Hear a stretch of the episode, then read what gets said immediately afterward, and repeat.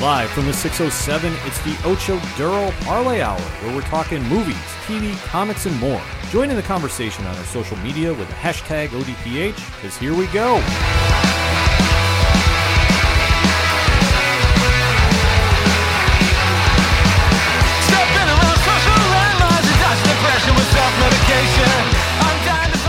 Welcome back for another edition of the ODPH podcast, better known as the Ocho Duro Parlay Hour. I am your host, Ken M. Joining me in studio, as always, is the co host. It's Padawan J. Hello, hello, hello. Folks, we have a lot to discuss in the land of movies, TV, and comics, so let's join in that conversation, shall we? Hit us up on our social media accounts. You can find them on ochoduroparlayhour.com. And remember, use the hashtag ODPH to join in, because we definitely want to interact with you because there is a lot to discuss. Now, Sunday was the Super Bowl, so if you're mm-hmm. not a sports fan, it was probably Sunday, but you still watched anyway because there is always the commercials to watch. And you like to watch Sammy Watkins and LeSean McCoy become Super Bowl champions? Pat has to remind me as a Buffalo Bills fan every day. I do. And I do. know, It's my it's my contractual obligation. It is. It's now in the contract to be on the show. So, that being said, for a sports fan, Kansas City beats San, San Francisco. We've talked about that in the sports show, but for anybody that's not into sports, there is still more to do with the Super Bowl that would catch your eye. And like I said, the commercials are the big thing. Now, mm-hmm. we did see a trailer for the Fast Nine.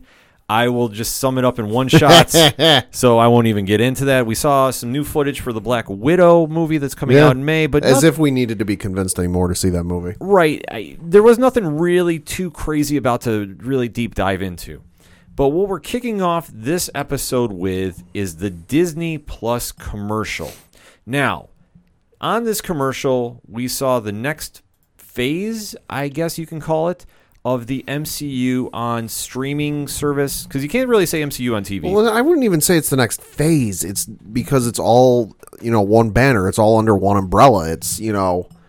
I would say, if you want to say phase, it's the first phase of how the television is going to be going forward. Because in the past, of course, we've had Agents of Shield, which we here at the, on the show love and adore. Absolutely. you know has its has its moments where it's not so good, but still love and adore. You know, we we've had the Netflix stuff with the you know the Defenders and what have you, but it's always kind of been we're gonna loosely mention it and we're gonna kind of indirectly reference it and kind of indirectly be connected to it, but you're never really gonna see one affect the other.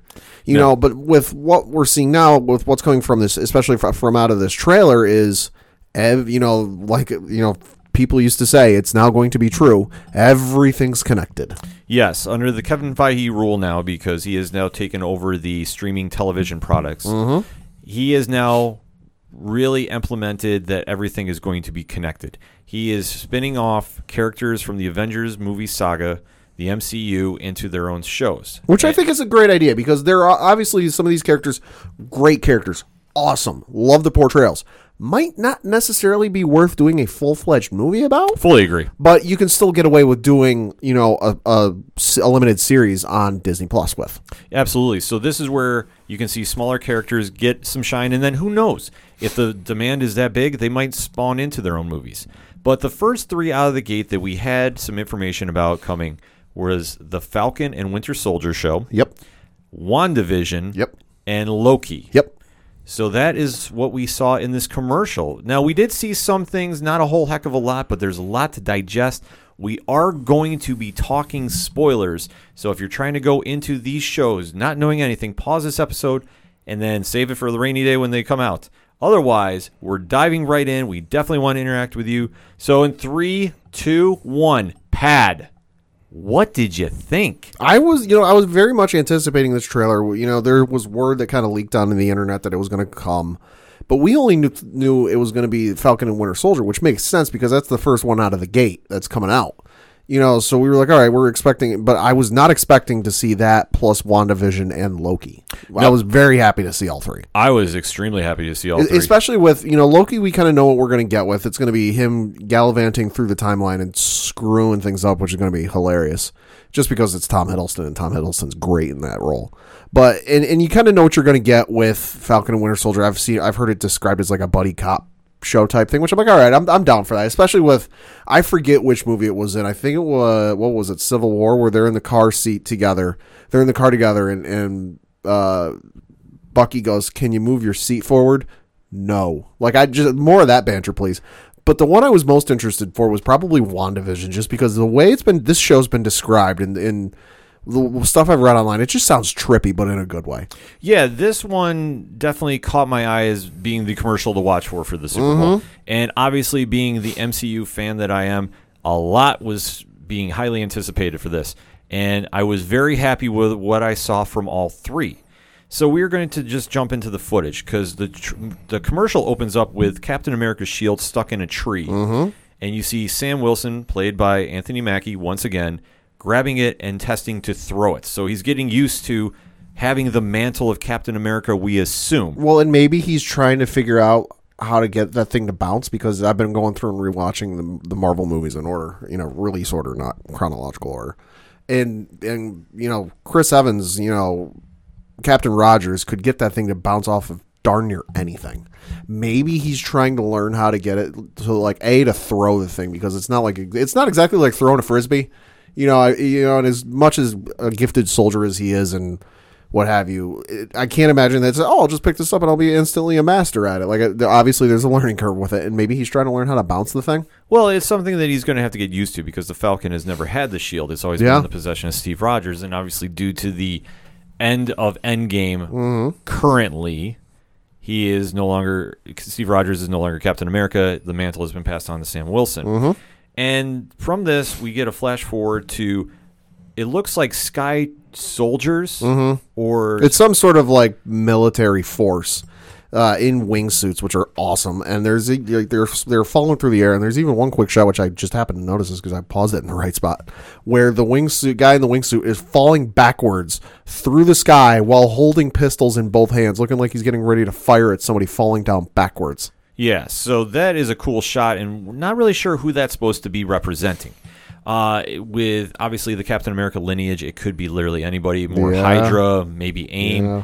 Who knows? But we- Hydra's still out there. we do see though an action shot of the Falcon flying through. I'm presuming it could either be like the Grand Canyon or a mountain regime. I'm thinking Grand Canyon. They'll they'll go for for someplace like well known that okay, we in the U.S. It might be someplace obscure that like the U.S. we in the U.S. know, but like somebody else outside the country won't know. Grand Canyon, everyone's gonna know that.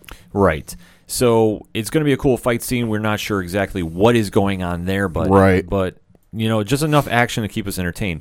Then we get to a face-off between Sebastian Stan reprising his role as Bucky Barnes, the Looks like he got a Soldier. haircut. Yes, he did. He does look like he did when he was Captain America in the comics. Looking summertime fresh. Absolutely. Sebastian Stan is back, and he's facing off with a returning Baron Zemo, played by Daniel Bruhl. Mm-hmm. And this is a really interesting scene because Bucky has a gun pointed at Zemo. Yep. And then when they show it, the bullets are coming out of the gun. Now, and I want to know. This looks like it's Bucky's. Uh, what what is it? Not it's not vibranium vibranium anymore. The metal out of Wakanda. Oh, it's vibrating. Oh, is it vibranium? Yep. Okay. Uh, it's it looks like it's Bucky's vibranium arm, and I want to know the bullets aren't fired. No, they're, they're still like usable. right. And something is going on there. I know in the comics, Zemo does not have powers. Sure. So I'm going to say that this is not a Zemo uh, effect that he's got telekinesis or anything like that. But Bucky can't pull the trigger.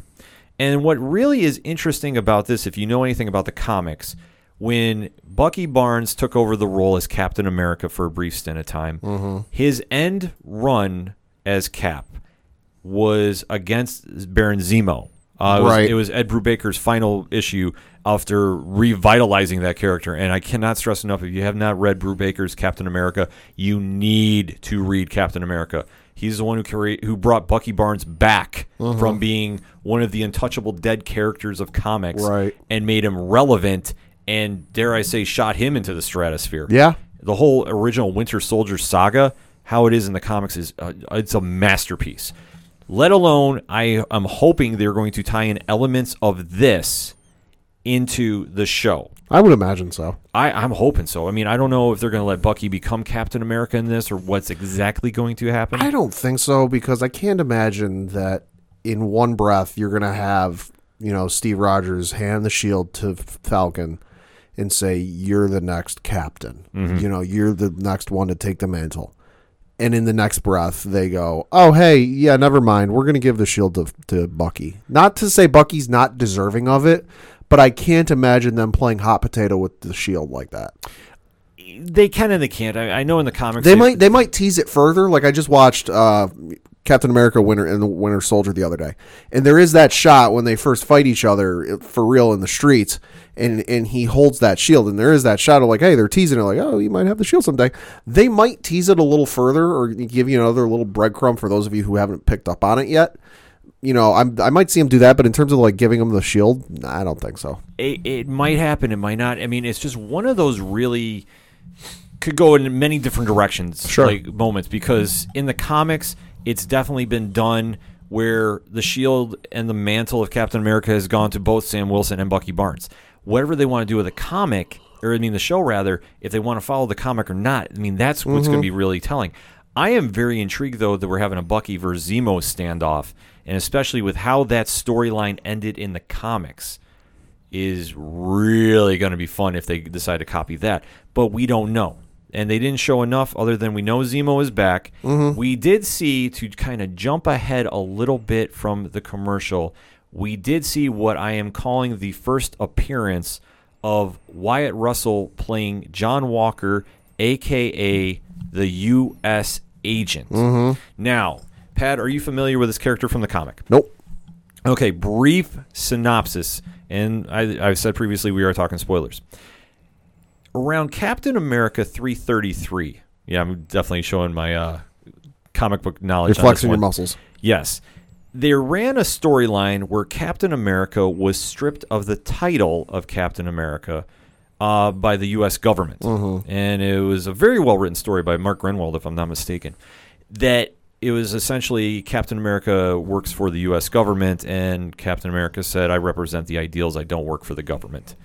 So they took Steve Rogers out of the role of Captain America and they forced in John Walker, who was a very bad choice, as it turned out. Uh, was not uh, super powered by any means, but he basically took superhero steroids. Uh, there was a time where there was, I believe, by Justin Hammer from Iron Man fame, Okay. that they were basically creating superheroes, super villains using um, like a power enhancer. So basically, he became a genetically engineered human, and definitely was not the right person for the job. Sure. Uh, I think at one point he actually crossed the line and killed somebody. Oh, that doesn't surprise me. And it turned out that Steve Rogers had to have a battle with him for the mantle and rightfully took it back from him. Sure, and and maybe going off of that, I can see that with this being the show that okay, Cap's dead. Well, Steve Rogers is dead. You know, the government doesn't want to lose that symbol of hope and, and ideals and morals and whatnot. That it, you know, it's a good figurehead to look to. It's a good face for the government to put out. It, you know, it, it helps them in every way, shape, and form. So they're going to take the mantle, quote unquote, give it to this other guy, and because the public at large might not know that Cap is dead. Mm-hmm. You know, that's something we didn't see really during Endgame. Okay, yeah, Cap is dead. We, the viewers, know that, and the and the folks, the superheroes, and those who know Cap know he's dead. You know, those would be immediate to him. But and they had a funeral, obviously, but we don't know what his situation is in the world. Like, Well, for, the- like for the for the rest of the world, we don't really know if the world knows that Steve Rogers is dead.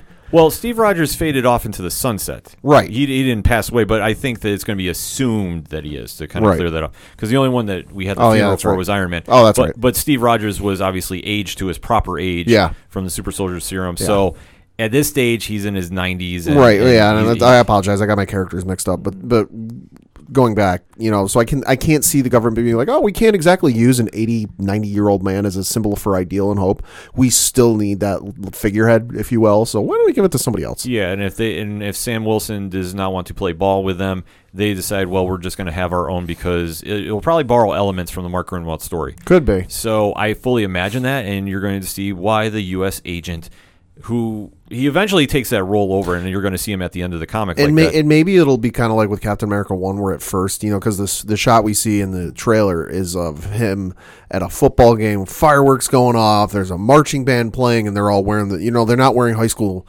marching band uniforms. It looks like they're wearing uniforms that are supposed to like represent, you know, Captain America. You know, so maybe they're doing a little bit of like what in Captain America one, where they're bringing him out to functions and events, and hey, look at how great I am! Support, support, you know, support me, support the country, support this, support that. But they're also having him go out on missions to like because it's the day and age of the internet. It's not the day and age of like Cap in World War II. We're like, hey, just take our word for it. He's doing really good things. Like everyone's got a cell phone on the planet now. No one's going to buy that. So they got to maybe fly him out for some missions. And that's where, like you said, he went nuts and killed a guy. And well, that might happen. And they, somebody catches it on their cell phone. Yeah, like I say, he's a complete different personality than Steve Rogers. Yeah, yeah. and this gets exposed and i guarantee you the premise of this film is going to be that sam and bucky are going to fight to get the mantle back Mm-hmm. and obviously give us some prestige the us agent will eventually go work for the government and they can spin him off in the different shows because i he does play a role into other teams if you go through the marvel history uh, it's it, like I say, it's kind of messy. He's not my favorite character by Sure. any stretch of the means. Uh, he, he's really just kind of a big big jerk that is all I I want to say super steroided out. So enough said on that one. But we do see a glimpse of him at like a pep rally or sporting event Yeah. coming in. So it's going to be interesting how they tie it in. And that was all the footage we had for Falcon and Winter Soldier. We did get a release date of August 2020. Yep. It's going to be six episodes, which it seems like that's going to be the premise for all of these shows too Yeah. that we've seen. WandaVision, which we're going to cover next, that is going to be six episodes. Well, and I know some people maybe going, oh, six episodes, that's really short. It is, but at the same time, I feel like it's the right length where you get in, you get your stuff, you get your action, you get your story, you get your plot out, you get out, you're done. There's no time for filler. There's no time for whole episodes where, all right, you get to the end of it and you go, all right, what the heck was the point of that? And plus, I think trying to lock up Hollywood actors into doing TV shows, Yeah. it might be tough at this stage to Yeah, do. yeah. Pending, Yeah. I, I think that that's going to be something that if you're joining the MCU in whatever fashion, that's going to be tied into contracts. And I think doing the one-off like this might spin into something else. It all depends on what they want to do with the film deals and the the Avengers franchise moving forward. Mm-hmm. So wait and see on that. But from what we saw, definitely liked what I saw. Oh, absolutely. Got that had more of my interest and more excitement for me to say this is coming out in August. I'm even holding out some hope this is going to get bumped earlier Well, maybe. because I know that they're having issues with people canceling Disney Plus now because Mm-hmm. there's no original content. I'm not saying it's going to happen, but I wouldn't doubt maybe gets bumped up to April. Right, and like you said, these actors are busy folks, and it, you know, fitting them in for a television series, which isn't just oh, hey, you film your stuff, you're out, you're done. You know, it's a little more complicated than that. I mean, you look back to last year where Sebastian Stan himself was in one, two, three different movies. You know, he was in Avengers Endgame movie called Endings Beginnings, and then another movie called The Last Full Measure. You know, so the man was in three movies last year, which you know that's not exactly a you're in for a cup of tea and then you're out. Right. So if it's going to be committed, and who knows? I mean, it might spawn into something. Yeah. We don't know at this stage. It could go a lot of different ways. Just the only thing that we know is it's locked and loaded for six episodes. It could take off into another direction, and we're mm-hmm. just going to have to wait and see. But I am excited from what we're seeing thus far with that. Going to the next project that we saw, and this one had the most questions. Yeah, WandaVision. Mm-hmm. Now, Paul Bettany is reprising his role as the Vision. Elizabeth Olsen is back as the Scarlet Witch. yep, And we really don't have a lot of answers, right. but we see basically an acid trip through time. To put it mildly, To put it mildly, because where we open is like the Ozzy and Harriet show. yeah. If you're not sure what that is, just Google it. Or go to YouTube. I'm sure you can find an episode. Absolutely. One of the classics of American television.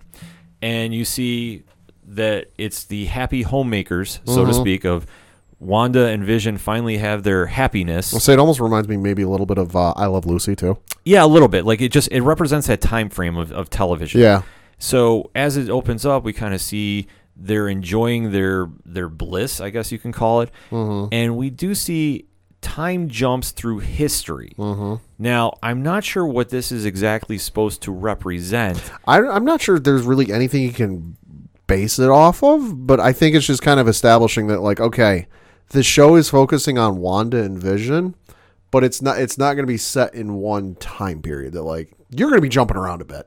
You, you are, and I think this ties into the basis of the show because my unofficial ODPH opinion is mm-hmm. if you know anything about the Scarlet Witch's powers, mm-hmm.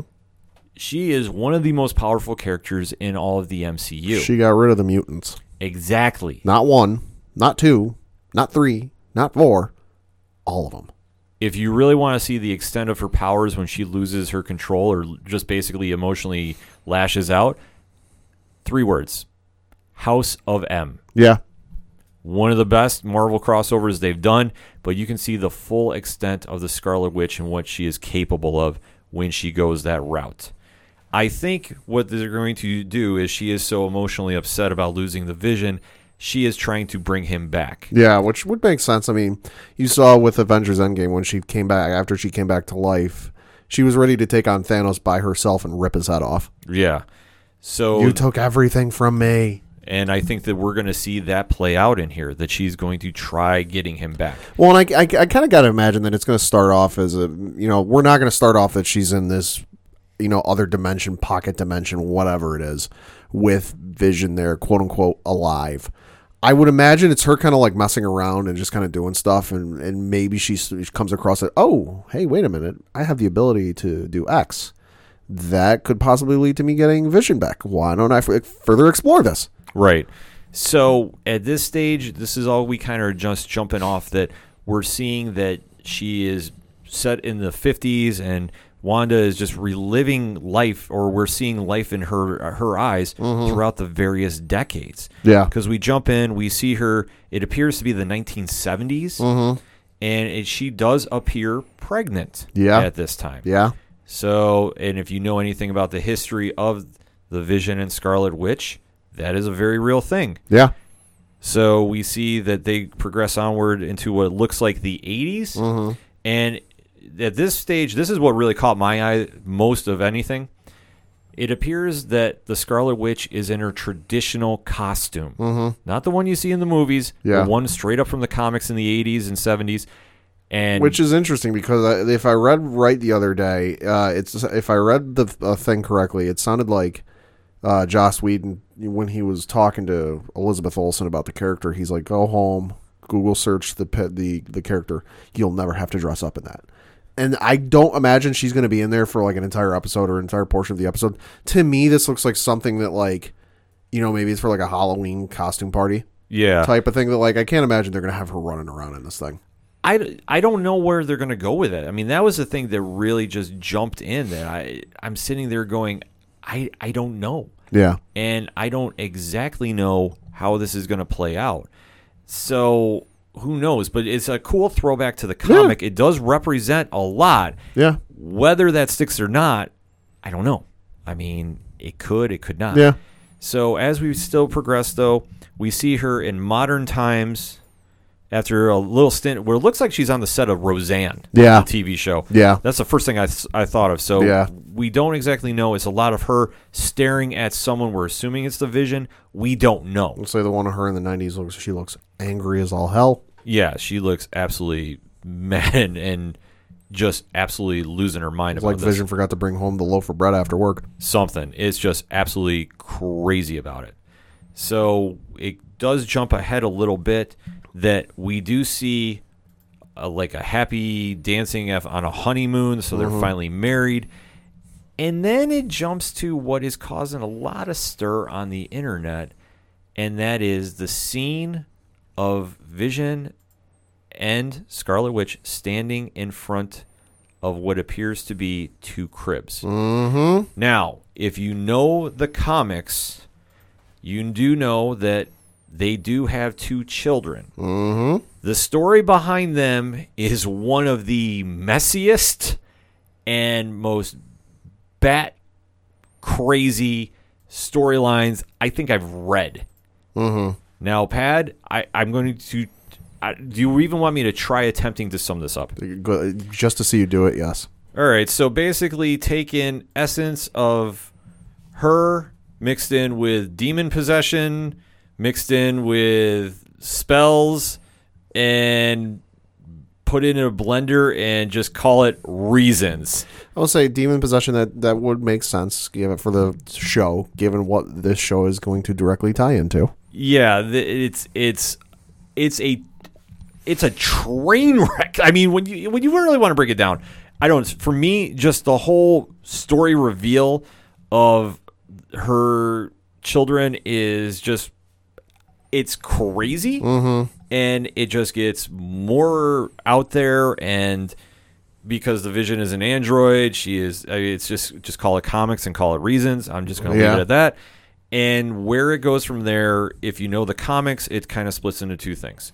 One, we will not see, and that is House of M.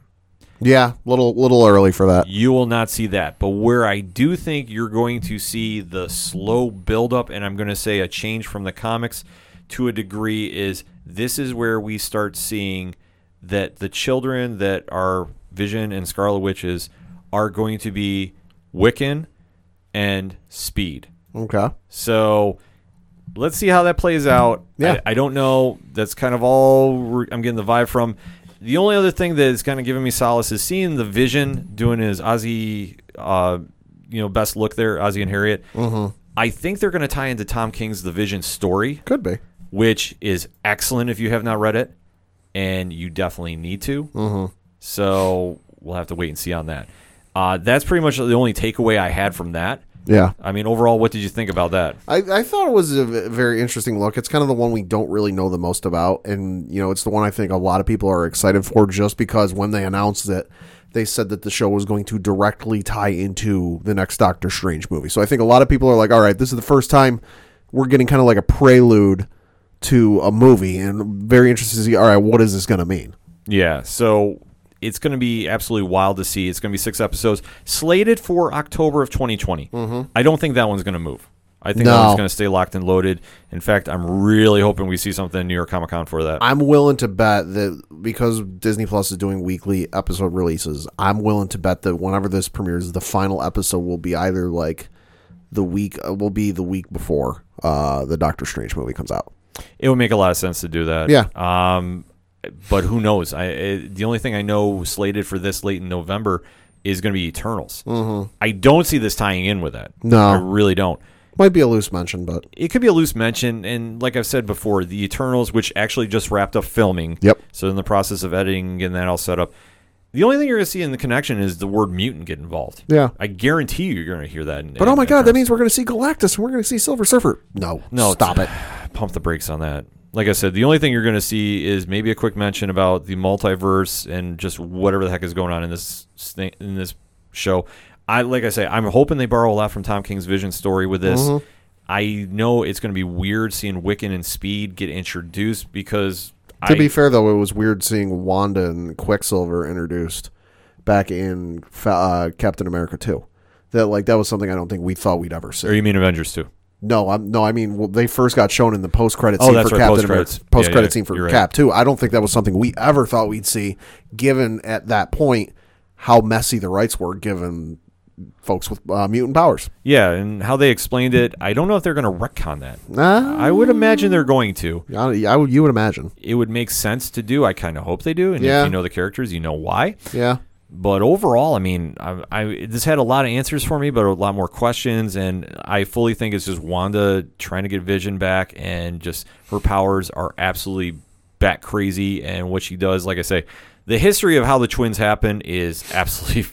It's a mess. You can mm-hmm. call it reasons and leave it at that. And like I said, if I messed up trying talking about it, I apologize. I recommend reading the Avengers West Coast, and you can get caught up about that. Uh, maybe it's a better translation because I tell you what, I've read it a few times. I still go, "What the hell happened?" Mm-hmm. I can't translate it. It's just it's a mess. But if it spawns off into the Young Avengers, which I think we're going to see a show at some point, yeah.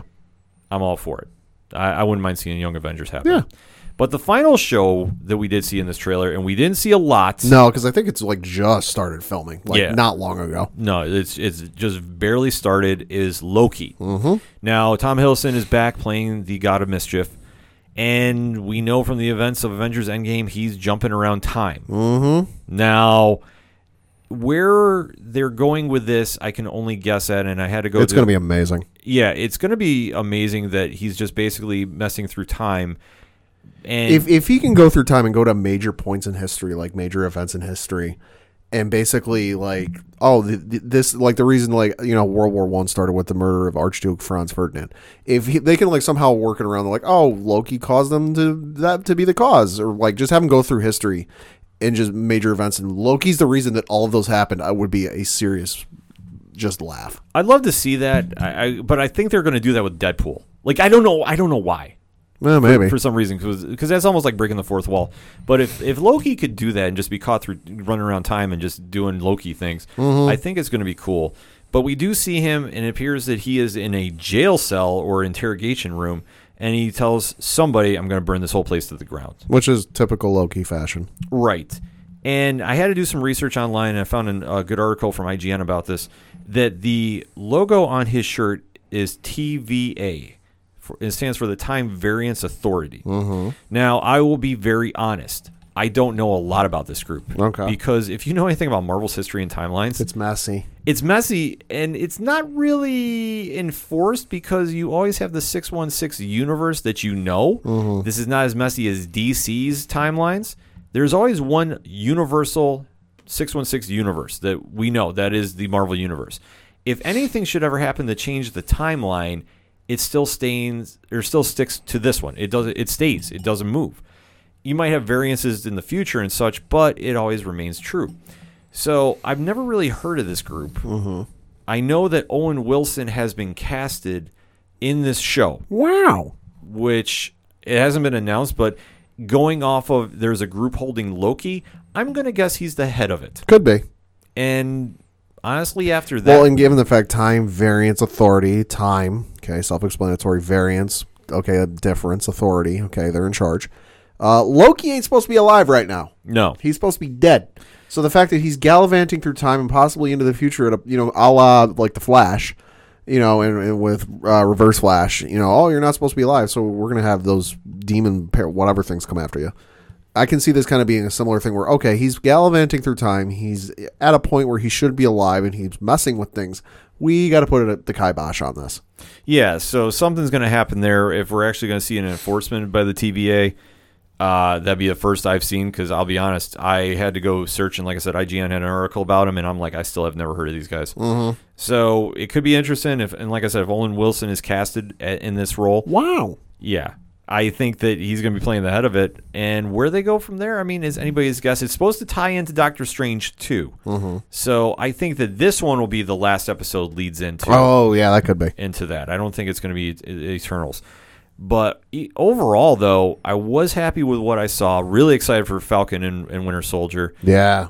WandaVision, like I said, and uh, like I say, I apologize if I butchered that because that one just looks like it's combining a lot into it. Sure. And don't know what to expect other than It's gonna be a trip. it's going to be a trip.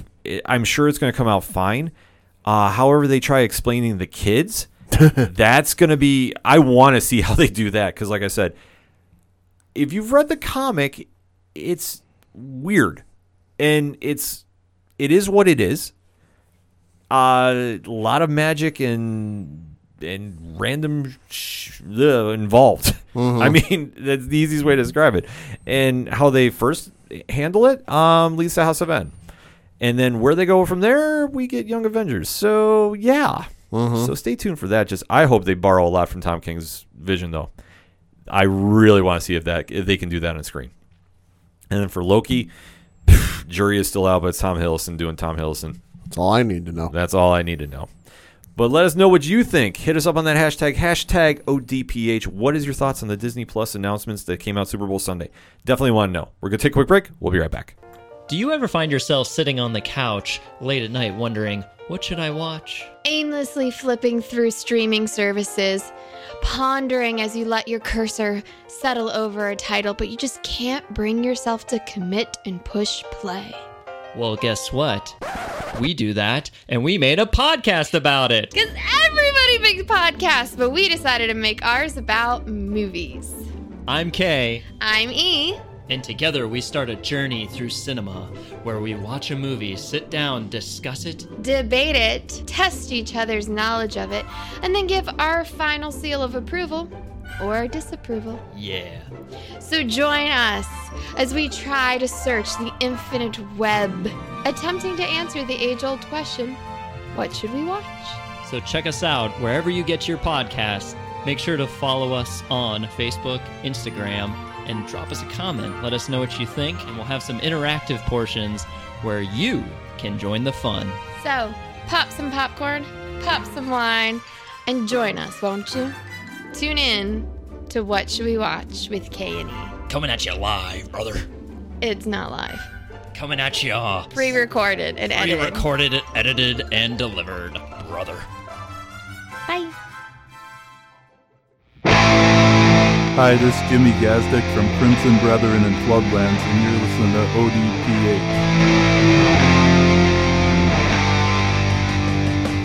ODPH. Coming back for the next segment on this edition of the ODPH podcast, and we have to talk some CW news. Yeah. Now, the final show has returned from Crisis on Infinite Earths, mm-hmm. and that is The Flash. Yep. So we are picking up where Barry and the rest of Team Flash is now post Oliver Queen sacrificing himself to save the multiverse, and everybody is now on Earth Prime. Mm-hmm. We are going to be talking spoilers. So, in three, two, one, Pad, what did you think? I thought it was an okay episode. You know, wasn't exactly the home run smash it out of the park I expected it to be. You know, kind of a tame episode, kind of a light episode, but you know, still interested with. It was kind of like an almost like an epilogue for the Flash characters, where they were still kind of dealing with everything that had happened from Crisis and and moving forward from that. And I'm very interested to see where they go.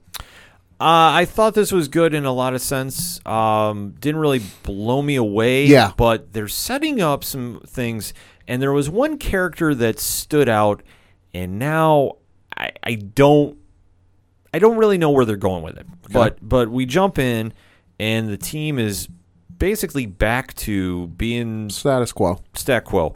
Jitters has been rebuilt. Everybody's Yeah. favorite coffee shop. Robbed inside 30 seconds. And robbed inside 30 seconds. the guy, go, the, the the robber walks in, and goes, "Give me all the money in the cash register." Yeah. And the and the owner looks at her and goes, "We literally just opened. There's nothing in there." And he goes, "Wait, uh, really? Yeah. Well, then I guess I I, I, I guess I'm gonna start blowing stuff up." Yeah, no spoiler on that one, but the rest of it, you know, we're jumping into the spoilers. It, it, it- that was pretty much stat quo. Barry comes in, saves the day from armed, which dare I say, just for simple robbers, mm-hmm. they were pretty well armed. Yeah, they were packing. They were packing some serious weaponry. Uh huh. But Barry goes in to save the day, and then we see that Iris has now formed her newspaper, Team Citizen, I believe it's called Yeah. and they're now investigating uh, some organizations and she's they're tr- swinging for the fences very early. yeah which I, I thought that was a little bit of a stretch Sure. I I, Sure. I did but you know it is what is obviously I think some stuff has now been f- fast forwarded Yeah. because of Yeah. Oliver so Iris is now the head of her newspaper and she's investigating uh, McCulloch Technologies. And Mm-hmm. we really don't know what's going on there, but we do know that there is some organization called Black Hole Mm-hmm. that is involved with them. Yep. And as Iris is investigating their CEO, what happens? But there is a hit put out Yep. on her. Yep. Now, Pad, do you know who the character is that was trying to kill them? Nope. Dr. Kimiyo Yo- Hoshi. We're and the other thing we should note is there's a lot of organizations and a lot of people that you know we're not familiar with and not you know knowing that I, they explained this really well where they had this almost like you know trading card collection that I guess Cisco had made of all their heroes, all their villains, and all you know, kind of like a baseball trading card type deal. And you know, Cisco's having this like break existential breakdown where he's freaking out, going, "Oh my god! Not only do we have to save the city, but now our threats have like quadrupled. We have more metas in in existence than we ever had before. You know, this, that, and the other." And I like the one line they threw in in the episode too, where, "Hey, uh, Gorilla City's now on this Earth too, so have fun with that." Yeah, so at least that kind of ties in that they can definitely go and, and really have some fun with this. Yeah. Because, like I said, the villain that we saw named, you didn't know who her character was at first. At least it threw me off. It threw me too because I was trying to remember back to before Crisis and was like, I'm like, wait, was this something they introduced right before the Crisis episode? And I just forgot about it because like the length of time between the last episode before the the Flash Crisis episode and this one was quite a long time, and I and I couldn't remember. I'm like, wait a minute, is this just something I forgot? Or did they just do a poor job introing this? right, because the only thing I saw is the badge that was used to get around McCulloch Technologies. Yeah, It looked like Spyral Yeah. from the Grayson comic book. right. but it wasn't. And as we see, Dr. Hoshi is actually Dr. Light number two. Yep, If you- 2.0. If you, want to get into the comics version, which I thought was a very interesting playback Yeah. Uh, to the Flash's Rogues Gallery. Obviously, Doctor Light, a very polarizing villain in his own right in the DCU. Mm-hmm. So, really interested to see where this is going. But let alone like the walking around with the black hole gun. I guess you could. Well, I. I think the way they explained it in the show is it was Doctor Hoshi's powers were light or something to that effect, but like they couldn't figure it out because going based off of what they knew, she couldn't really control her powers or or at least be that precise with it. So it wasn't really a light gun. It was just she was using the gun to focus her powers through it so that she could be a little more accurate. Yeah, which I, is very different than the comics. Right. So, from what I can remember of it, because like I said, when I hear Doctor Light, I was like, okay, well, this is an interesting take on it. I think of the guy from Batman Beyond, to be honest. well, you can think Batman Beyond. I was thinking Titans since we Yeah. just saw him in a version of that on there. Yeah. But for the second Doctor Light, I was like, okay, well, this is interesting. It does make sense, and Sure. to a degree, because I know there is some history with the Flash there.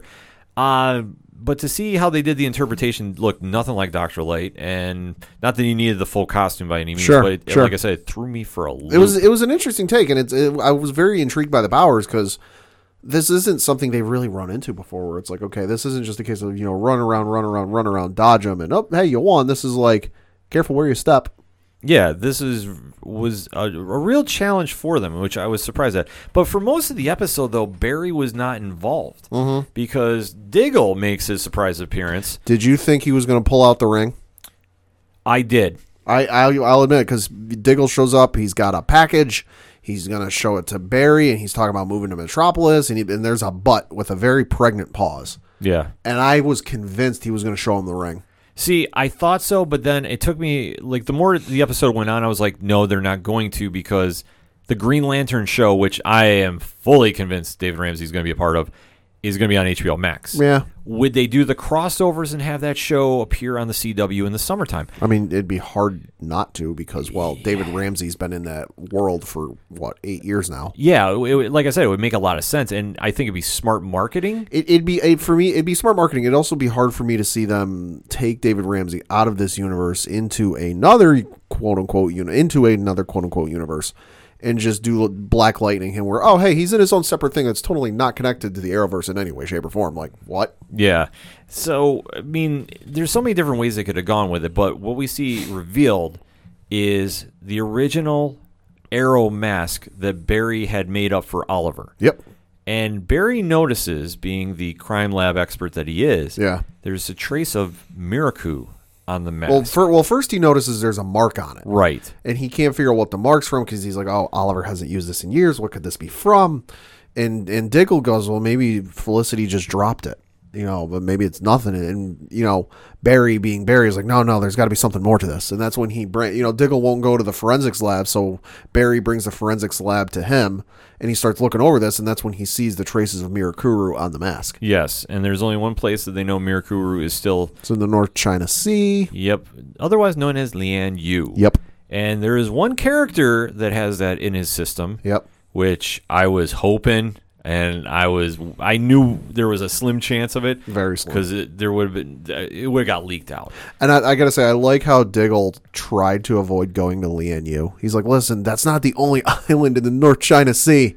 But Barry just instantly goes, "Yeah, but it's the only island in the North China Sea with Mirakuru on it." Yeah, and because Diggle knows that there's one Slade Wilson that Yeah. last everybody had known was Someplace. was somewhere there. Now we know that he was not there at the end of Arrow last season. Right. that they did the Manu Bennett kind of walked away. But I think Diggle was thinking, well, maybe Oliver put him back Yeah. because we don't know where the Slade Wilson is in Earth Prime as of right now. If he's even alive. Oh, I, I fully think he's alive. I think if anything, Oliver kept him alive. But what he does with him now remains to be seen. Either way, you see that Barry goes to investigate and doesn't find any trace of Mirakuru on the island. And this is uh, this is after uh, he's finally convinced Diggle to go with him, and Diggle takes an obscene amount of uh, motion sickness pills. Yes, which Which, which is a funny moment because he's sitting there and you can just tell he's pissed and he's popping them in his mouth like you son of a son of a-" and and he and Barry just looks at him and goes okay that's that that's that's too many Yeah. Which is going to be interesting how they try spinning that off in Green Lantern if you're going to be flying in space. Yeah. I I was Yeah. thinking of, I was thinking of that when I Think saw of the it. episode. Think of it as though is that's not exactly flash speeds he's operating at. True, but he's going to be flying very fast Yeah. at, at certain stages. So Yeah. I wonder how, if they're going to spin that in there, but I digress. So basically, Barry's story this entire episode is just dealing with he's still hoping that there's a trace of Oliver on this earth. Yeah, and I think it's him reading a little too much into it and trying to live up to Oliver's, you know, legacy. That you know he's kind of the next in the next in line. He's the Robin to Oliver's Batman. Mm. That he wants to live up to the legacy. He wants to carry on the tradition. And you know he, uh, despite what Moira said in you know the last episode of the Crisis, where she she kind of forgave Barry, I think on some level he still beats himself up a little bit that he didn't try and do more and I, he's trying to uh, make amends for that by doing whatever he can and doing whatever he thinks Oliver would do. Yeah. So they're tied up in their own storylines. So that means Iris is left to mobilize the team against Doctor Light. Yep. And how she sets it up is after she is attacked at the Citizen, Iris gets everybody together and sets up a trap Yep. that she is now connected the dots that uh, the CEO uh, Joseph Carver of McCulloch Technologies is the one responsible for putting the hit out on her. And I gotta love the the scene where she confronted him about it, and he he kind of like tried to show her hand and went, "Oh, you can't do anything about this. There's no way you can prove this." And she goes, "Listen, There's a dead man switch that if anything happens to me or my family, cut to Doctor Light holding a gun and shooting Killer Frost." You know, cut back to Iris. That if anything happens to me or my family, there's a dead man switch that will release all of the information I have on you, your company, and your connection to Black Hole to the internet for the entire internet to see, a la Black Widow from Captain America 2. Yeah, very smart how it was played out. And you could just see like the kind of color leave uh, the guy's face, and he's just like, "Oh crap!" Yeah, so he calls off the hit, which I was very surprised, and it really established Doctor Light as being a, a, a powerful antagonist. Yeah, That she basically ran through Killer Frost. Uh-huh. Yeah. And would have killed her were it not for Killer Frost's like quasi healing factor. right, the, the opening shot definitely would have done that because as we saw with Iris when she took fragments She got from the light bullet. What did she say? Third degree burns? I thought fifth degree. Oh yeah, I I thought I didn't think they went that high. Yeah, I didn't either, but comics reasons. Yeah, yeah. But they end with the hit getting called off after Dr. Light has been hunting and killed Iris's original informant. Hit gets called off. Uh, the gentleman for the the CEO of the company there, who had put out a defamation lawsuit against uh, Iris's newspaper and the folks that work there for defamation, uh, is dropped because hey, we still want to operate here, and there's a void to be left in the city now that Oliver's gone, and in terms of like helping the city out. Yeah, so they tie that up nicely for now, but I think Dr. Light will be back at some point. When I don't exactly know because I think Yeah. that how they left the episode hanging, which Iris could not let it go, that she was responsible for somebody's death, decided to further investigate the message that she was left behind. Yep. And she decides to break into the technologies plant by herself and go snooping around. And she gets sucked into a mirror. Yeah. Well, she gets grabbed. Yeah. Well, sucked to grab, you know, pulled in. Yeah. Either way, she's she's taken into this mirror dimension, mm-hmm. and that's kind of how it ends, which is interesting. It's the Phantom Zone. well, you're trying to figure out because I was thinking Mirror Master, which it was, which I'm hoping to like. Well, if you can finally you know rectify that and make Mirror Master the prominent villain that he is for the Flash, I'm all for. Yeah. Because being one of the one and duns in the early seasons is, it, it was Egregious. Yes, thank you. That's the word I'm looking for. But overall, the episode was a good intro back, albeit Yeah. though it was the swan song for one Cisco Ramon, Yeah. who was so overwhelmed with guilt Yeah. for the metahuman cure he was working on because he felt that that was responsible for crisis for whatever reason. Yeah. Well, I couldn't exactly follow his logic on that one. No, he was kind of going off, and I think he was just feeling, you know, he he had a part to play in this. That Yeah. if he had his powers, he could have figured everything out and done something. I mean, hindsight's twenty twenty, my guy. Yeah, but it's like you you have to realize your vibe. Yeah. you're not Superman. You were never going to stop the anti monitor. Yeah. nobody could stop it. it. It took the combined efforts from heroes from multi universes. Mm-hmm. It took a literal god to stop the anti monitor. Yeah, so I'm sorry, Vibe. You're you're not going to be that guy to do it. And if you picked it off, how are you going to stop him in time? Either way, they do a nice write off where he passes the mantle on to whichever Nash this is at the stage. I call him Indiana Indiana Wells. Yeah. So It's kind of like Indiana Jones mixed he- with Nash. He takes over, and it makes sense because the door is wide open for him to come back. Except my only question is this: so you have Cisco gone from the team, Uh huh. but his girlfriend is still working for Iris at the Citizen, Yes. along with Cecile and um, uh, the other character escapes me right now. So how are you going to justify that? Yeah.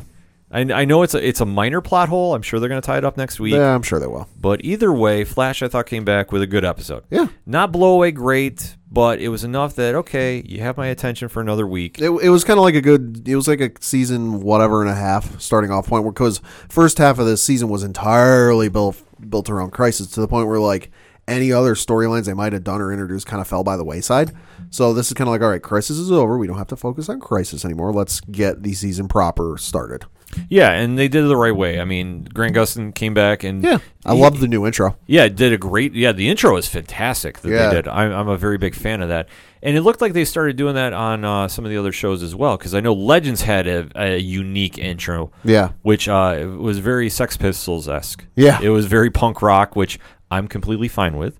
Uh, so let's flip it to final thoughts on Flash, and then we'll jump into Legends really quick. Great, great start to the second half of the season. Really interested to see where they go, and especially what happens with Doctor Light. Yeah, absolutely. I think Doctor Light will be a great addition, and I'm I don't know if that'll be the main villain this season. Dealing with this shady organization, I mean, anything could happen there. I, I, I, the black hole organization is not ringing a bell right now to me. So obviously, if somebody knows the comics and Flash a little better than I, hashtag ODPH and join in the conversation on Twitter because I definitely want to get a little more information on that. But to top, you know, the back end that, I mean, it did lead into the new intros happening. I didn't get a chance to catch up on Supergirl and Batwoman. I'm going to do that uh, within the next couple days. But we did have the new Legends. And Legends was Legends. Uh, nothing really too much to write home about except Ava covering Bell Biv DeVoe. Ah, That's all you really need to sum up this episode with. yeah, pretty much. That i you will have poison stuck in your head for a week because it has been for me since watching that episode. But it was standard Legends, nothing really super crazy to write home about. I don't know about you, Pat. Uh, no, I thought it was an okay episode. Not exactly their best, but it was it was okay. It was okay. I mean, it's still going on the the deal that Constantine is on a mission to stop the demon who's unleashing all these evil souls from hell, and you know, bringing back Buzz, Bugsy Siegel and trying to do a 1940s gangster you know saga. I thought it was, it was a nice story, and it is how Legends is American Doctor Who. Nothing really super home, super noteworthy to write home about, but still worth the while to watch. But coming off the heels from Flash, it was a letdown in my opinion. But that's just my opinion. So let me know what you think. Hit us up on that hashtag, hashtag ODPH. What was your thoughts about the Tuesday night lineup for the CW? What do you think about the other shows coming back post crisis? Are they in your must watch file or are you saying, nah, I'm kind of skipping away into the end? We definitely want to have that conversation. We'll take a quick break. We'll be right back. Ladies and gentlemen, a battle for your entertainment. In this corner, Mike, the fanboy Hall. Hi. Hi, I'm Mike. And his opponent, Jim, the hater Harris. Hi there, I'm Jim, Our podcast is The Fanboy and the Hater. Where we discuss the best And worst, in movies TV. and pop culture, We are available on all major podcast platforms. including Apple Podcasts, Google Play Music, Stitcher, and many more. Join us while we argue about the things that we love. Like Star Wars, superheroes, and science fiction. So tune in to The Fanboy and the Hater. And Let's get ready to nerd fight! Two, three, four! Hey, this is Johnny Moose from Excite Wrestling, and you're listening to the ODPH. I didn't mess it up, I thought I would. Right now, back to the guys.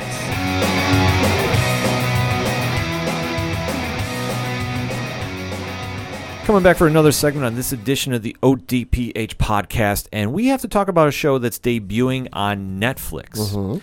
Now, this show is Locke and Key. Now, Pad, do you know anything about this show? Nope. All right, so Locke and Key is a comic that was out in 2008 to 2013 under the IDW publishing banner. The author of said book is one Joe Hill. Mhm. Now, do you know anything about Joe Hill? Nope. Joe Hill is the son of one Stephen King. Okay. So definitely That makes sense. Just the vibe I got off of the trailer, now, now knowing who his father is, I'm like, okay, yeah, I can see that. Yes. So the story kind of centers around a family that goes to the home of its uh, grandfather, I'm assuming, the patriarch of the family. And what they find there is definitely not normal per se. Mhm. Now, the trailer has been released. I know that they're doing um, a big fan party event on IGN as we are recording for Wednesday. That this trailer, though, was sent of Net- Netflix subscriber. So I had it sent to me. I showed it to Pad. I want to kind of break it down best we can and just kind of give you the vibe off it. So we are going to be talking some spoilers about it. So three, two, one. Pad, what did you think? Uh, looks real creepy, and I'm not the biggest horror fan, so I might pass on this one. For me, I was intrigued. Like, I th- don't really know too much about this book. I've heard very good things from my fellow comic book readers that I interact with that was saying that this book definitely is something to check out. And for where this trailer jumps in, we see the family is traveling. It looks like off the coast of Maine. Like it's it's somewhere that has like a you know a good summertime beachfront, so to speak. Mhm. You know, in the Northeast, because you can definitely see snow at some point during this. Yep. And as you see, they're going into the house, and you see that there's a young child that's talking into a well, and says, "Are you my echo?" It's up in Canada, based off of the filming locations listed on IMDb. All right. Specifically, uh, Nova Scotia, uh, the Nova Scotia area, Toronto is, I guess, was filmed. Uh, but yeah, it's up in Canada. All right. Well, I'm just saying for storyline purposes, but shout out to all our contingent of ODPH Society members up in Nova Scotia. Big fan base up there. So going back to the trailer, though, as you see, the child is talking to well, and the voice answers back to him. Mhm. And this appears to be a narrator talking about what is coming in the house and just where they're starting to find these keys and just how they unlock different powers in different worlds. And you see that one child goes and touches a mirror and the soul leaves the body, Mhm. which was kind of a very cool visual effect that the other family members really don't know what's going on. And as you see there, as they're progressing through the house, they find another key which unlocks a door. And they see there's an entity that says you don't really have any idea what's coming forward for you and it just really had this awesome, cool, supernatural effect. And I know you're not the biggest horror person, Right. But this kind of had like, I, uh, not comparing it identically to it, but like a more darker Harry Potter feel. I'll say I'm looking at the comments on the YouTube uh, video that Netflix posted for this trailer, and a lot of people are making comparisons to Narnia, which I which I can see. Yeah, I thought so too. Like Narnia, it definitely had that feel too. Yeah. and uh, I, I do like the contingent of it because it just seemed like something really different. And if you know anything about how this show has been in like production limbo for years, to see that we're finally getting it on the screen, and let alone for Netflix to come out with it, I think is a really good look, especially for them at this time where. Let's face it, Disney Plus is ruling that streaming service. Yep. Marvel has definitely implemented its will with Hulu coming. Well, and and especially with like you know original content that is also based off of something. Marvel's got Disney Plus.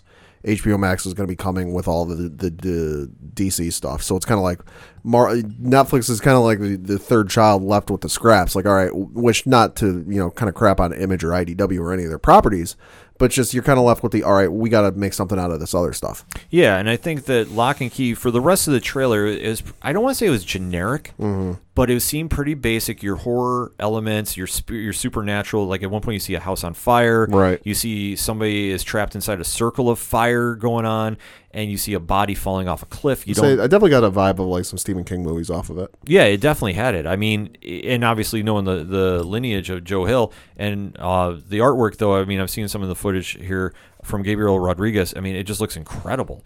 And it just really gives a nice shot in the arm, I think, to Netflix. So, like I said, the trailer gave enough that it, it piqued my interest. And Sure. like I said, I have not read the book. I've heard a lot of good things about it. I definitely need to check it out.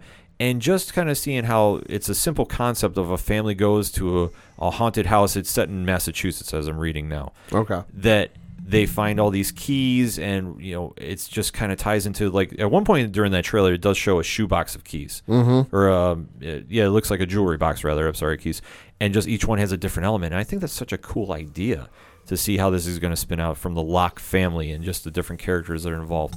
And I think, though, going into why I think this show really kind of matters, and I know we touched upon it just lightly a, a little bit ago. Netflix needs something to really stand out. I know The Witcher just came out, Mm-hmm. very positively received, for, as far as I can tell. Yeah. I haven't made it through a couple episodes. I'm not gonna lie. I've tried. Yeah. It's not really clicking for me. But if it's anything like Game of Thrones, it took me episode five before I got hooked. Yeah, no. The thing with Witcher, and I've said this before, is the first couple episodes are kind of it, it's jumping around, and the timeline is very it's covering as a very large and vast timeline. Mm-hmm. Once you hit like I'd say the final two three episodes is where it all finally comes together and really starts clicking. Yeah, so I'm definitely going to give that a shot. But with this one, though, I'm definitely excited to jump on board with open eyes because I really don't know a lot what's going on here, other than a family is going to a house, and it looks like it, from all the little non spoilers I've read, because I'm really trying to duck anything that's a spoiler, mm-hmm. is they're just investigating or they're moving into the family house, and there's just more magic and a little darkness going on. And i think just how it's getting presented it just has that narnia mm-hmm. like harry potter supernatural kind of vibe which i'm very intrigued to see Yeah. I, I think it's a good shot in the arm that netflix could really use like i'm not saying this is going to take over like stranger things by any means because stranger things is a whole other entity than unto itself It's a whole other ball game. Right. But I think though for right now it's coming in a perfect time. I always think February is you're coming off post Super Bowl. Mm-hmm. April, May is when the Hollywood big blockbusters start creeping out. It's a perfect time to drop something. And if you remember this time last year, two shows dropped that really made an impact and dominated all last year. You remember what they were? No. Umbrella Academy Oh. and Doom Patrol. Oh. So that being said, Never got around to either of those. Oh, you don't know what you're missing. Doom Patrol, I think, might be one of the best comic shows ever made. I'll even go on record and say that it's one of them. It's in the it's in the conversation. But Doom, yeah, I, I could go on. I'm I'm so so waiting on Doom Patrol season two. That needs to happen like ASAP. But I digress because, like I said, right now is a perfect time to drop that and to drop a new show. And I think like for Netflix, it definitely works out. It definitely does what it needs to. That this show coming in very under the radar. Mm-hmm. Not too many people know about it. That, like I said, I explained it to you, and you're like, "What is going on?" I had I also had this discussion with Rich from 3FN, and he had not really heard too much about this. And once I mentioned, like, "Oh, do you know the writer Joe Hill?" His eyes lit up because I mean, obviously, co-hosting on Horror Zone 607, he knows exactly who Joe Hill is, and to see some of the work he's been putting out lately too, I think is really cool. And like I say, with this book, I always like it when shows get, you know, not Marvel and DC, but other independent properties get their chance to shine.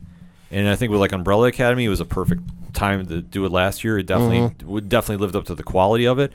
And just to see that this show is finally getting its chance because like I said, it's been tied up in like production limbo. I think it went through a couple different networks that were going Sure. to take it. Sure. But it just never happened. So when Netflix finally got this property, I think it's a smart move for them. It, it's a smart move for them, and it also makes the most sense just because of the way it looks, and obviously what they probably first planned and visioned out isn't what ended up in the final product. But I, I have a hard time seeing something like this on a CBS, a Fox, ABC, even an AMC. AMC, mm. this even feels like just for the the subject matter and the material, it, it, it seems like something that's not exactly in their wheelhouse. No, definitely not. So I mean, this is just something that could just you know really stand out. And like I say, the comic it last issue was in 2013. I do remember hearing something about this at San Diego last year, though, that they are going to be coming back with a new book. Um, I don't really have a timetable on that and what's going to be involved with it, but I would guarantee you, though, it's smart idea to do when the show comes out. Yeah. That not the book needs to come out this month because I, like I said, I have heard nothing about this. I haven't talked to Brian from Cheers to Comics to see what he knows about this as well. But I think it's smart if this show really takes off, and I really think it's going to. I think there's going to be a lot of word of mouth that happens with this, and I think the sky is the limit for the show, just from what I've seen in the trailer. Like I think it's going to stand out and just be something different. And like I say, for Netflix to come back, especially losing its comic properties from Marvel and how messy that divorce was, Mm-hmm. Honestly, other than the Umbrella Academy, can you really name anything top of your head off Netflix that has been a comic property that's really taken off? Mm, no. No, I think after Umbrella Academy, we had Stranger Things, but that's a different entity. Yeah. So, and there was a long gap, in my opinion, a long gap to The Witcher, but that's a video game property. I know, I know, it's, I know it's a book series as Right, well, right, right. but it's a very different thing. And for Netflix, obviously, to come back if they kick the ground running with Locke and Key, which I which I think is going to be a sleeper hit. I think is going to be something that you need to check out, tune Mhm. in, and see what you can make your own opinion of. I think they'll kick in the door for some more indie stuff coming out from them for the comic world. Mhm. We do know Umbrella Academy season two is coming out, I believe, sometime this year. Mhm. I don't have a timetable when, as we're recording. I do know that there the Neil Gaiman Sandman property has been picked up. Mhm. Haven't heard anything about that since. I do know that we have talked about Bone was picked up, the Jeff Smith book, which I am really excited to see. And just to see where they go with their other properties too. I mean, it is a great time for Netflix to get back in the game and really showcase what comic stuff they can do. Mm-hmm. Because, like I say, their Marvel MCU stuff was top shelf. Yeah. you you can't say it wasn't. I mean, Iron It had its moments. Yeah, Iron Fist is probably the lowest moment of it, but it is what it is. But season two wasn't the worst. Mhm. I'm sad we're not going to see the Fraction end to that one, but you know, at least we get the Fraction uh, Hawkeye series eventually. Mhm. Last I heard, that was still greenlit for Disney Plus. No, it is. But overall, though, I think Locke and Key, I can't stress enough. I think it's good to support some indie comic products that are going to be coming out, and this is going to be a great one to really fly under the radar. And I, I really think this is going to have some high potential, just from what the trailer that I've seen. And like I say, it's a lot of buzz going around about it now, a lot of word of mouth. Like I don't think it's going to knock down any records the first weekend, Mhm. but I'm not down next weekend. You're going to hear a lot of people talking about the show. That's just my opinion of it. But Pat, are you going to check this one out, or you think? Uh, just because of the horror aspect and the creepy aspect of it, and the fact that it's uh, Stephen King's kid. Yeah, probably not. no, but I'm not. I'm, uh, for long story reasons, I'm not the biggest horror fan. No, no, I'm not. I'm not going to ask you to pry into that. But for me, like I say, I'm not the biggest horror guy myself, but this one definitely has my attention. And like I say, I was very impressed with the trailer. It was a nice little teaser. It's nothing too flashy. It didn't give too much away. Just you know, with these keys, it's the great power comes great responsibility of Spider-Man lore, but it's mixed in with some supernatural Narnia vibe, which I think is a very cool look at this stage. It didn't really look like anything I've seen out lately, in my opinion. Mhm. But I'm excited to go check it out this Friday when it comes out. Maybe I'll have to throw up a quick blog about it next week. We'll have to see. But I'm definitely interested to see about this. So let me ask you, ODPH Society, what's your thoughts on Locke and Key? Are you excited about this? Have you read the books? Because I mean, they've been out from what 2008 to 2013. Mhm. So there is some source material out there. Do you love them? Do you hate them? What is the vibe on this? Is this on your gonna watch list, or are you gonna just make a hard pass on it? Definitely want to have that conversation. So hit us up. We're gonna take a quick break. We'll be right back. Hi, this is Tyler from Second Suitor, and you're listening to the ODPH podcast. I want you to get it. I want you to understand. I'm doing the best I can, but not as good as I want to be. I just want to get it. I just want to comprehend Coming back for the final segment on this edition of the ODPH podcast. Pad, what you got for those one shots? Got a little interesting Star Wars news uh, from the folks over at Illuminerdi.com. Uh, article headline that really caught my eye.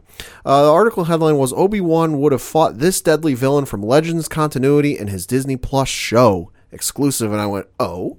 This is interesting. I haven't read everything Legends, but I'm very well versed in some of the Legend stuff. Break it down. Uh, the article reads, quote, The Obi-Wan Disney Plus series may be on hold, but that, that hasn't dimmed our curiosity. The Illuminerdi has recently uncovered that A'Sharad Hett would have potentially been at the center of this series as a central villain. This character from the Legends continuity has sparked some ideas about what the story of Obi-Wan's series could have been before it hit delays.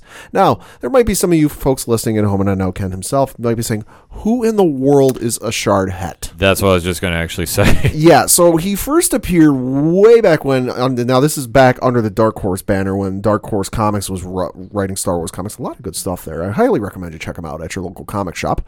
Uh, w- appeared way back in uh, September twenty second of nineteen ninety nine in Outlander uh, Part Four.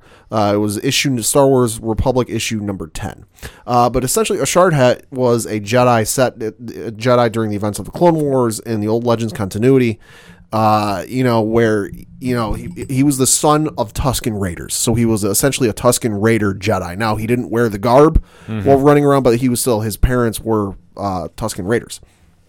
Uh, you know, but he uh, managed to survive Order 66 because he was away from his clone troops, uh, clone troopers when Order 66 went down, but he saw it happen and he escaped and he went off to live with his uh, family or his relatives, whatever, on Tatooine. Okay. So he's masquerading around Tatooine as, you know, a, a Tusken Raider while also using uh, his his lightsaber to do things. Long story, you can dig it up on the Star Wars Wikipedia page. You know, he ends up uh, be turning to the dark side and becoming uh, Darth Krayt, and he first picks up that name way back in the Star Wars Legacy comic issue, which came out uh, in June on June twenty first of two thousand and six. Uh, as Darth Krayt, and th- that comic series, which is a really great read, it's set 100 years after the events of Star Wars: A New Hope. Luke Skywalker's long dead. You're dealing with his, I forget how many grades you'd have to put in this thing. Uh, grandson Cade Skywalker, who is very much at the polar opposite end of how Luke Skywalker is. You think of Luke the noble, do right, do good Jedi, whereas Cade is like, I'm a bounty hunter who also does drugs Yeah, a little. you know so it was it's very interesting you know uh, the thing with Darth Krayt is he abolished the quote unquote rule of two that you hear referenced in the movie and in the books and games and stuff like that where a master and apprentice you know. Uh, and, and instead he established the rule of one one sith order and a lot of minions involved with it. It's a very good comic series read. I definitely recommend you pick up the the trade paperbacks and, and give the comic series a read. It's, it's really good. It's really interesting. Uh, but the fact that they might have considered or might have had him in this series was very interesting and very surprising. You know, I know they really started featuring him heavily towards the end of, you know, the Legends timeline, if you will, in terms of like real life, because he was in the comics. He was also getting referenced in the, some of the book series that were coming out at the same time, where you you started to see hints and inklings of it like wait a minute okay hold on. They're doing this in the comics and they're referencing a planet that he's on in the comics but the books are set like i think it was at like 40 years before the events in the comics. Like are we tying everything together here for once? And this was before the disney sale and all that but no to see them possibly have used him in, a, in the disney plus series would have been very interesting who knows if they still will use him you know but i yeah, because it's still wide open about what they're doing. yeah, it's still wide open what they're what they're going to do. I know they're reworking some of the scripts and what have you, so who knows if he'll stay on there. But the fact that we might have gotten you know Darth Krayt you know in a, a, out of Legends and into canon would have been incredible. Yeah, there's so much Star Wars characters they could use, and uh, obviously Yeah. bringing them out of canon. I mean, Thrawn, we're still waiting on. Mm-hmm. You know, bated breath if they're going to pull the trigger on that one. I, I Yeah. think it's long overdue for that. Oh, one. yeah. But I mean, this is going to be that was a really interesting take of that. Yeah. If that's still the story. Yeah. I'd be all right with that. I mean, Oh, yeah. because especially if you're, if you're going to be bringing a character like Obi Wan in there, you want to do something fresh. Yeah, you don't exactly want to have him prowling around you know the the, the desert shooting womp rats. Yeah. Thing. like he's got to have something to go against. Yeah, it's just not going to make any sense to do Mhm. that. So, man, that's very very interesting. Hmm. Yeah. I don't know. Still not Boba Fett though. No, this is true. But in time. In- Yeah. In time, it's going to happen. Uh, maybe. We'll have to wait and see. So for my one shot, uh, obviously a big movie coming out this weekend. Yeah. Birds of Prey with Harley Quinn. I'm not even going to try saying the other name. That's a long one. It's a long one. Is it really necessary? The fantabulous emancipation of one Harley Quinn. Uh, you know, we'll just call it Birds of Prey because that's just Yeah. gonna be easier for me. So the whole story about this is set in the Suicide Squad universe Mhm. thus far. I mean, it, I guess it, we could still say it's the DCEU, Yeah. or Worlds of DC, or however you want to define it. Yeah. Uh, uh, taking place, Margot Robbie re-steps in the role as Harley Quinn Mhm. and joins into the crime-fighting world of the Birds of Prey as they take on one Black Mask. Uh huh. Now, the casting for this has been very good. I am very excited about it. I mean, Rosie Perez is playing Renee Montoya, the the Question. Mary Elizabeth Winstead is playing uh, Helena Bertinelli, the Huntress. Jurnee Smollett-Bell is playing uh, Black Canary. Okay. Ewan McGregor is playing Black Mask. Sold. All here for that. Um, and just the lineage of the Bat villains they're tying in with this. Mhm. I, I mean, I can go on and on. I am very interested to see how this movie plays out. I'm interested to see if they do a mid credit scene or end credit scene. I think they're going to. I think with this, I'm not saying they're going to tie into Suicide Squad or obviously Robert Pattinson's Batman is going to have nothing to do with this. I I'm going to say right now that's going to be a whole other entity. Mhm. But with this one, I'm not doubting that they set up the seeds for something. Not saying they're going to set up for like Shazam 2 or Right, any- yeah, anything yeah, like yeah. that. But you're going to see a, a credit scene at some point in this. I have not read any spoilers on this. I'm going in the, with this clear headed. Just from what I've seen off the trailer, the trailer looks bright. I mean, you have me sold at Ewan McGregor. Yeah, Ewan McGregor being Black Mask is enough for me to go. I know some people are very trepidatious about this. Yeah, sure. And they have you know every right to be, so to speak, because Suicide Squad with Jared Leto as you know uh, Barks- Joker. Yeah, I was gonna say Barks tattoos Joker. You know, just did not really with, with the grill in the mouth. yeah, it just didn't really connect too much. And, you know, that whole story could have been better. I thought it was a fun movie. I'm, Yeah. I'm not saying it's in my top five by any stretch of the means.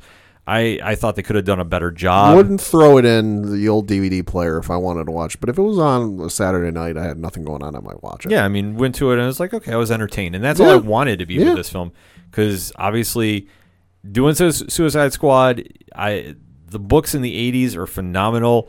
How they've rehashed it a few times, and obviously, you know, th- mixing different players in the mix, it's, it's been very hit or miss. So the movie, obviously, not exactly a home run, and you know, you can go into back episodes to hear our takes on that.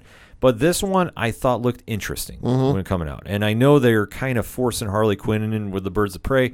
If you read the comics, and I highly recommend checking out the Gail Simone run, this is a book that I'm excited to see finally hit the screen. Mhm. I just don't exactly know what we're going to expect, but early reviews I've heard about Yeah. have raved about this. Yeah. And I'm excited to see this and I think that it's going to surprise some people. I think so too, yeah. I mean, like I say, the casting has been spot on. They've definitely done some great jobs with it. Mhm. I'm excited to see where they run with it, and to just be entertained. That's what I'm really asking for with this one. I don't necessarily know if we're gonna have anything super crazy with this. or- Probably not. No, but I think that we're going to have the establishment of let's make this our own entity. Let's make this Yeah. our own property. Yeah. If you're going to try redeeming Harley Quinn and and making her into the anti-hero that she's now arguably DC's with her and Wonder Woman, I mean, their biggest female superhero. Mhm. I mean, I mean, I, they may try and redeem her, but I feel like with and, and sometimes with the comics, you know, she's what they need her to be. Yeah. The, she can flip on the drop of a dime. That like at one minute she could want to blow your head off with a with a you know big old pistol, and the next moment she's giving you a hug. yeah, I mean, Because that's just how she is. Yeah, they, how how she has evolved from Batman the animated series. Yeah. has been truly something. Yeah. let's just say that. But to see how it's going to play out in the big screen, Margot Robbie, this is going to be her franchise to carry. Yeah. that this takes off. I know the other characters are great in their own right. If you've ever read the Birds of Prey comic and how they're tying in different ones, like I said, Renee Montoya, I don't remember being a member of Birds of Prey. Right. I could be wrong, and if I am, I apologize. But I just think with this book, there's so many different routes they can go, or with this movie rather, that I just want to be entertained. I want to be very surprised at this. I don't want it to be like we're force fed Harley Quinn. Mhm. I want the story to make sense. I really want to see Ewan McGregor ham it up. Oh, as he's- Black he's absolutely going to. Yeah, like I think I think how they play off each other, McGregor and Robbie, I think is going to be really fun. And I'm not down the rest of the cast stealing some scenes. I and I just want to leave this theater the same way I did Suicide Squad. I want to be entertained. Yeah. I want to say, okay, I really like this movie. And I really want to have something good to talk about next week with it. I don't want to say DC failed again. I really don't. I think DC has been on a really good streak lately. Yeah. Shazam, very good in my opinion. I was entertained with that. It's a fun movie. Aquaman was better than expected. Yeah. Except it was Jason Momoa doing Jason Momoa things. My man. Yeah. So they're on a, a good streak. Obviously, the casting, the Matt Reeves is the Batman has been Mhm. very good. Which is now filming. It's now filming, which I'm still saying it's gonna be long Halloween by the time it's all said and done. I'm I'm really thinking DC's gonna turn the corner. Am I gonna say they're gonna overtake the MCU? No.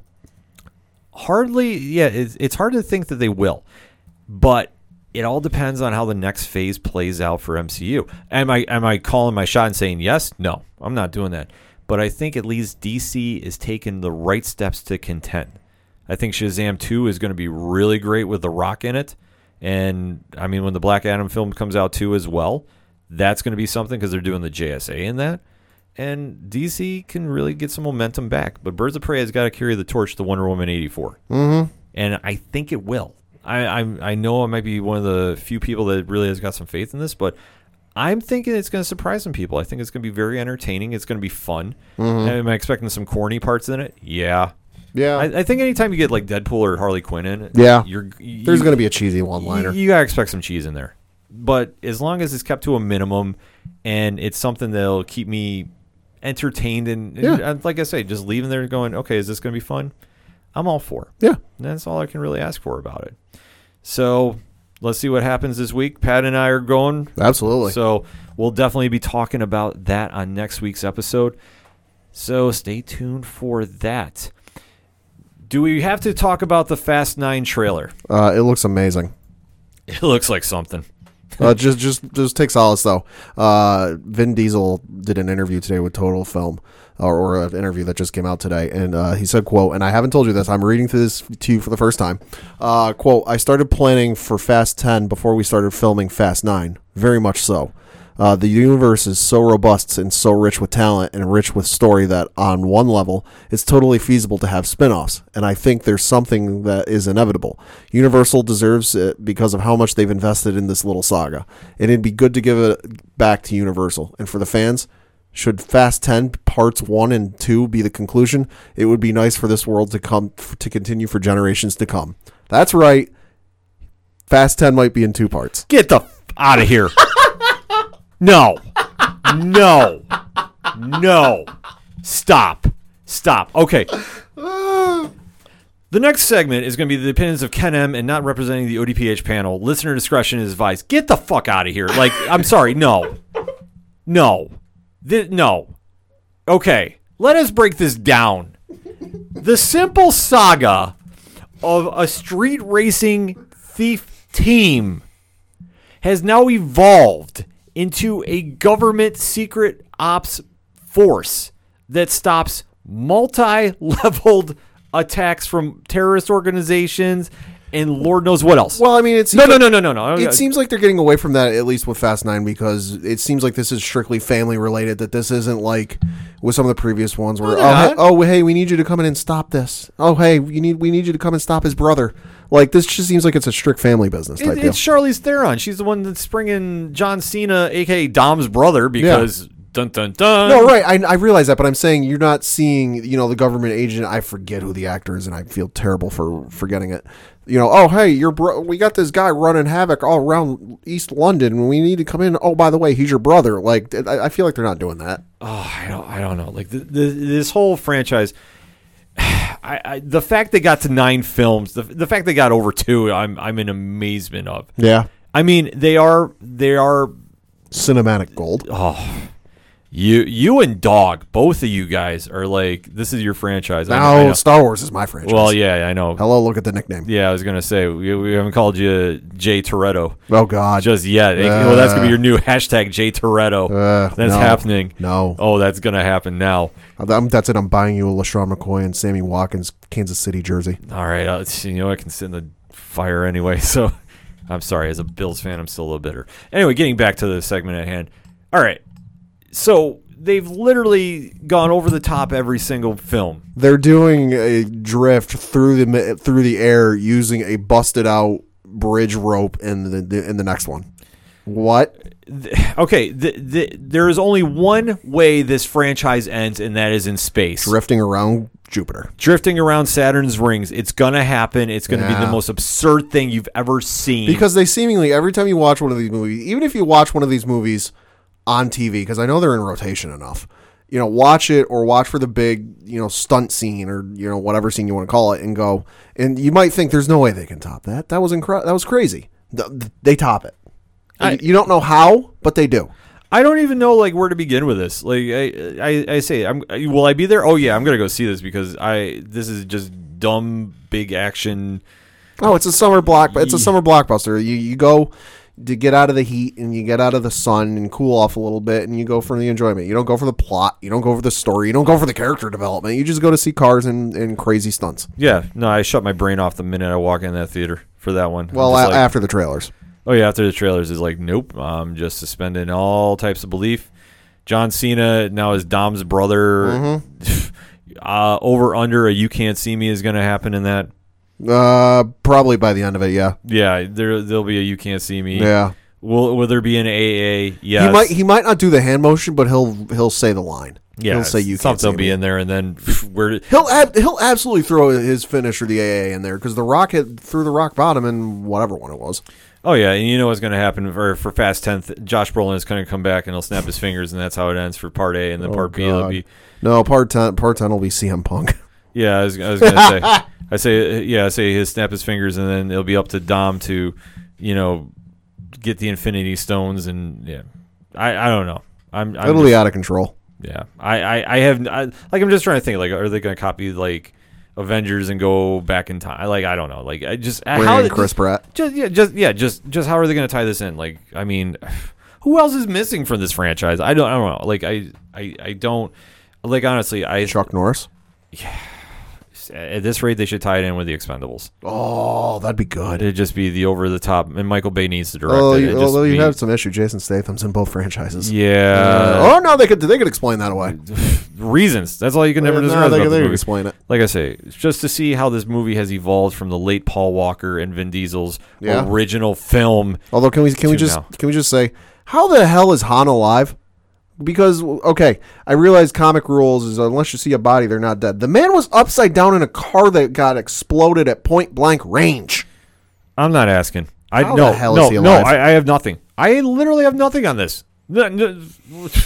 All I know is it's gonna be on the theaters. That's all you need to talk about. Like, Pretty much. I'm just suspending all belief about this because where do you go from here? Like You honestly- go into a part one and part two tenth movie. Oh my god, the- why? It is not- I, like I'm, I'm sorry, I got nothing on this. I gotta talk some comics, to get myself in Sure. a better mood. Sure. Oh yeah, and of course they reveal Wally West is a new Doctor Manhattan. I'm, I'm sorry, I'm seeing previews of that too. Yeah. So let me give you some great recommendations at the shop this week. Batman 88 is out. Uh, cover looks amazing. Batman with under the Tynion run is looking incredible, and the cover shot with Batman fighting Deathstroke simply looks ridiculously awesome. Mhm. Super excited for that. On the Marvel side of things, X Men Fantastic Four number one is out.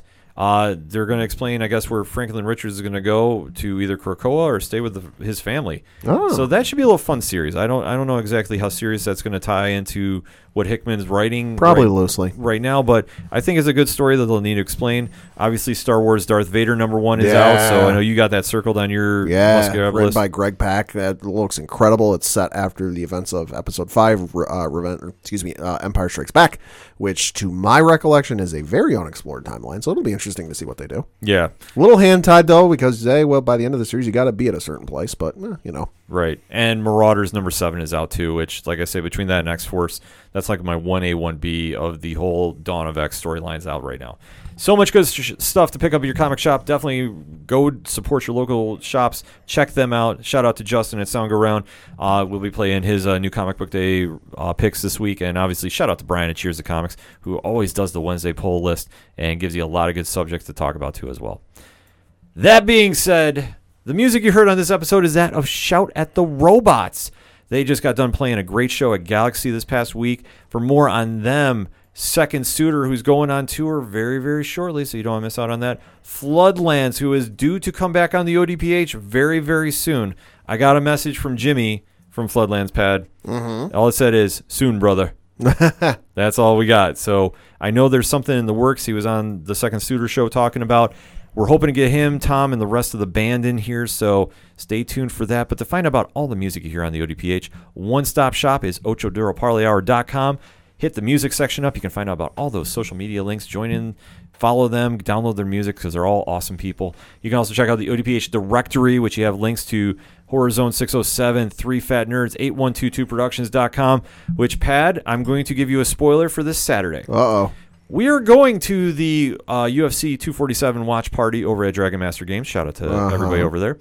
And I have heard rumor that before we get there, Derek is recording a new episode of Love is Scary. oh god, Now, I heard Mike C is not in attendance for this, so this there's is probably a reason for that. this is Derek with a microphone Unopposed. unopposed, unfiltered, uncensored. Oh Lord. For one dollar a month, twelve dollars a year, you can hear the the genius of the artist known as hashtag Big Natty Cool Diesel. I can't sell it enough. I can't talk about it on air. I'm not behind a paywall, but they are. So you definitely want to go check out 8122productions.com and see what they're talking about. You can also find out about Tom at Off the Cuff Gaming. Just cleared 100 subscribers. Had the cake party on YouTube. So go check out his channel. Shout out to Johnny Moose at Excite Wrestling. Photography by Mike Blakesley. Everybody that supports the ODPH, our little friends section, check out on the ODPH directory. Check out Parlay Points, the complimentary blogs to the ODPH podcast. And you can find links to our social media all our great podcasting groups we're in. Shout out to hashtag 607 podcast. Shout out to Pod Nation and shout out to Next Wave. You can check out all those podchaser.com lists right on the front page. So definitely swing on over to ochodoroparlayhour.com because that's all I got for this week. So for the one and only Padawan J, Thank you, thank you. I'm your host Ken M. Thank you as always for listening to the ODPH podcast, better known as the Ocho Duro Parlay Hour. See you next time.